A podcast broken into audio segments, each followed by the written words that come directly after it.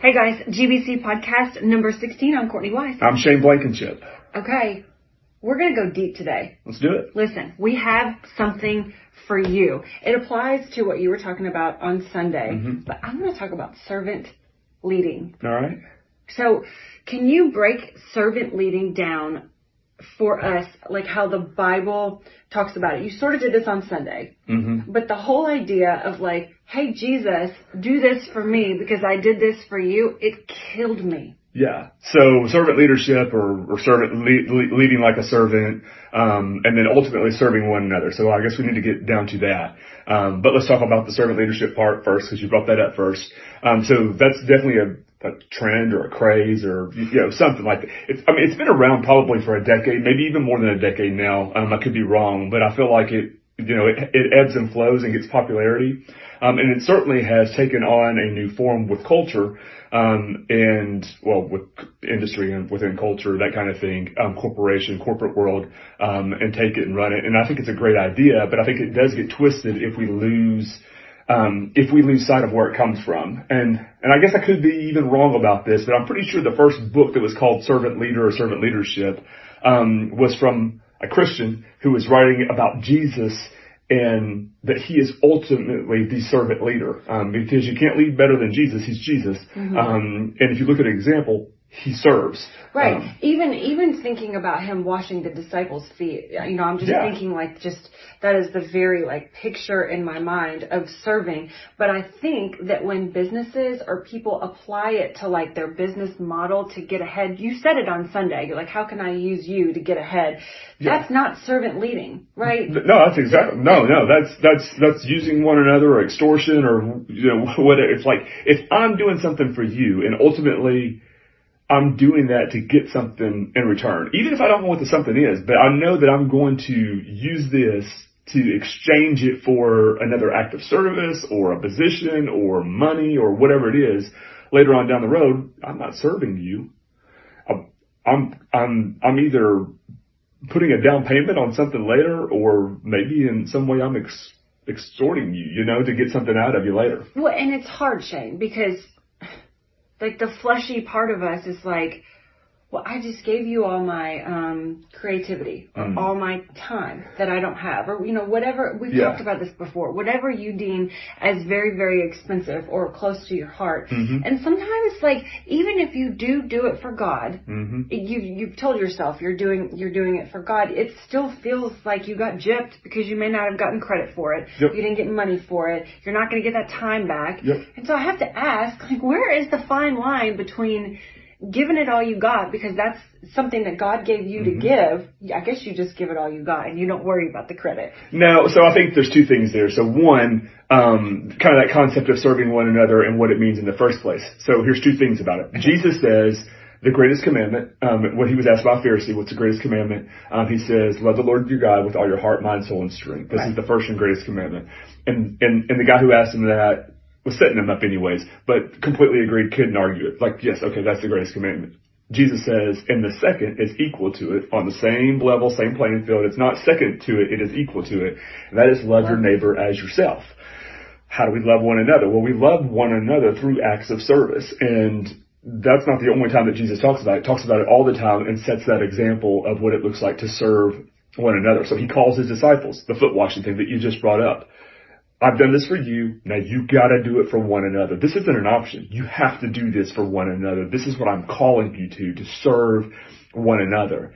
So I think that maybe part of that, hey, I'm giving it all out and I'm just not supposed to expect anything in return.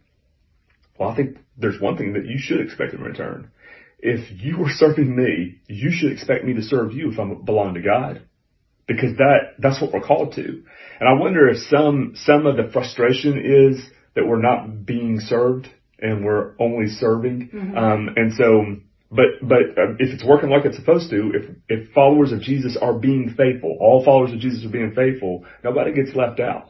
Like you don't have to hold anything for yourself. You don't have to get anything because you're, you're not getting left out. Everyone is serving one another. Well, and what just popped into my mind is like ye of little faith. Like God, like God's like, Courtney or Shane, I gave you this gift. You are supposed to give it and make it overflow into everybody else's lives. Mm-hmm. You know, just wait. Yeah. Wait a minute. Yep. Chill out. You don't need to cash in all your chips right now. Right? Or I guess, is that the Yeah. wrong phrase? Um, and, and I think you said it earlier. We don't reap in the same, you're going to say it better than Yeah. me, in the same season as we sow. So that's right, because there's a, there's a season for sowing and there's a season for reaping. And, and so sowing um, applies to everything. If sowing applies to service, then you know you, you shouldn't necessarily expect to reap whatever fruit you're going to reap from that you know that act of service in that exact moment or right after the moment happens because you sowed in one season and you'll reap in another. And oftentimes I feel like we have no idea what that fruit is going to look like. Do you know? yes.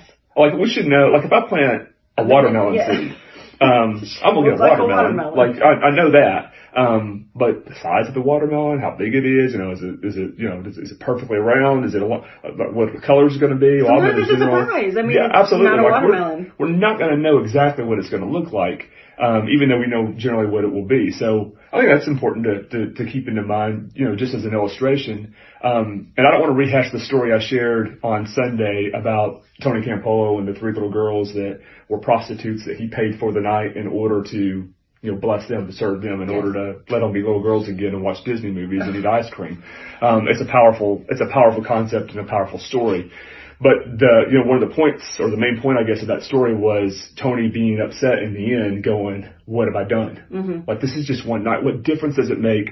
Because they'll be back out on the streets selling their bodies, selling their dignity to dirty men who are willing to give them $10 a night for it. And this was in Haiti.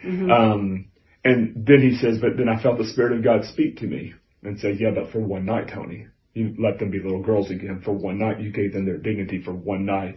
And it's all these one night things to ultimately say, do you have any idea what I can do with one night?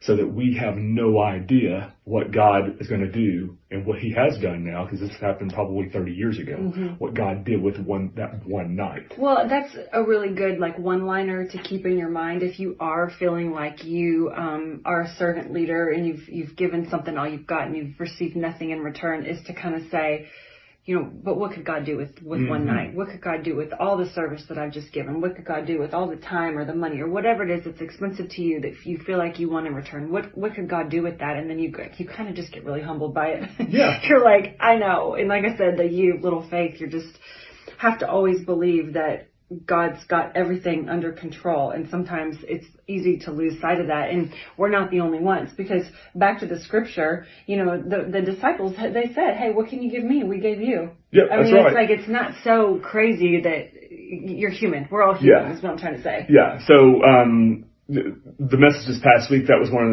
the, the things that we talked about, and I and I was I'm, I'm careful to say I'm just making an observation. I don't want to try to read something into the text, but it's a story where James and John they come to Jesus and they say, "Hey, we want you to do something for us, whatever we ask." And they, they you know they preface it, they set it up as, "I want you to say yes to this before I even ask you this." It's such a, when you Um, said, do your kids ever do that? I was like, yes. Absolutely. If they, if you know, if your kids or and someone who's asking for something believe that there's a possibility of a no and they really want it, they're going to go ahead. You know, they set it up so that hopefully you will say yes, and that's what they do. And what they ask for is a position to his left and to his right. Um, they want positions of authority and power and favor and influence in the kingdom of God because they have in mind what this kingdom is going to look like once they get to Jerusalem. They have like they totally missed that Jesus says, I'm going to get crucified and I'm going to die and I'm going to raise again.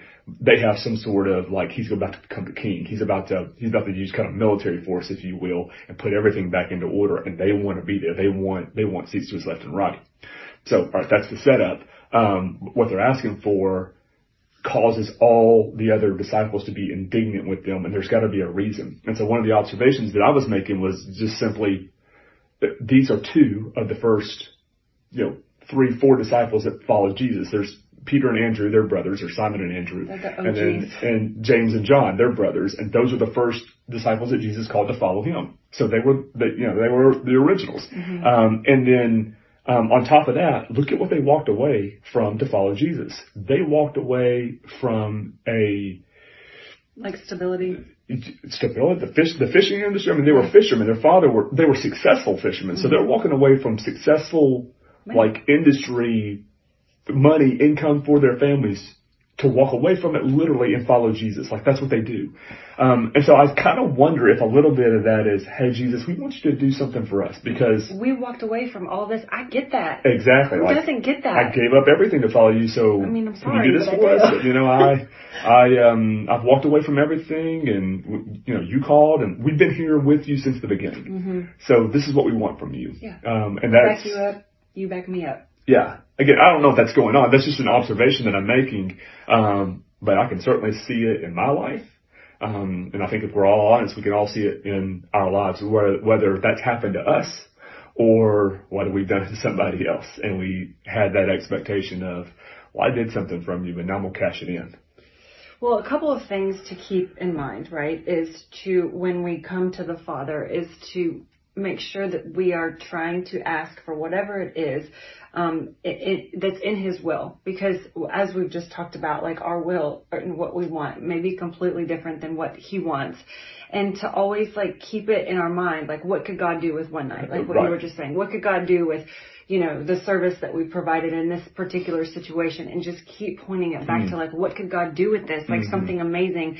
And then the third thing is that it's not going to happen tomorrow, right? It might be like in 10 years. And for those of us that are sort of like, well, everybody is because we get things so fast, you know, Yep. on Amazon. Yep. you know, that it might not be in the same season or seasons. And that's sometimes hard to swallow. hmm And that's, I think that's the law of the harvest, the law of sowing and reaping. Um, that again, it may be about vegetables and fruit, but ultimately it's about life. And you don't plant corn and harvest corn in the same season. There's months in between. There's a process that it has to go through. There's development that it has to go through.